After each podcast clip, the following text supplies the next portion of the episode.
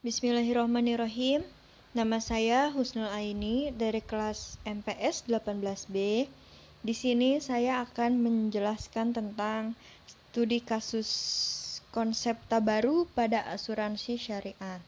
Dalam Fatwa Dewan Syariah Nasional atau DSN nomor 21 DSN MUI tahun 2001 tentang pedoman umum asuransi syariah dinyatakan bahwa asuransi syariah takmin, takaful atau tazamun adalah usaha saling melindungi dan tolong-menolong di antara sejumlah orang atau pihak melalui investasi dalam bentuk aset dan atau tabaru yang memberikan pola pengembalian untuk menghadapi resiko tertentu melalui akad yang sesuai dengan syariah atau tidak mengandung unsur goror atau penipuan, maisir atau perjudian, riba atau penganiayaan, riswah atau suap, barang haram dan maksiat.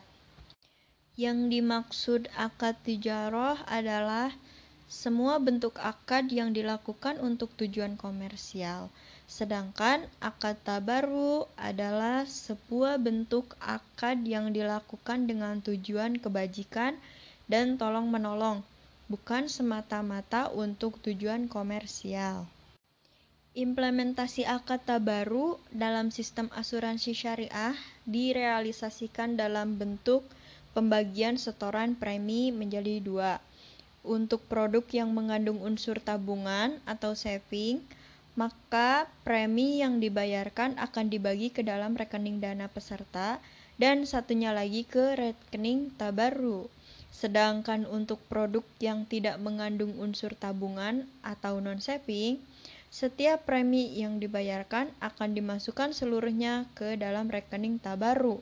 Keberadaan rekening tabaru menjadi sangat penting untuk menjawab pertanyaan seputar ketidakjelasan atau goror asuransi dari sisi pembayaran klaim.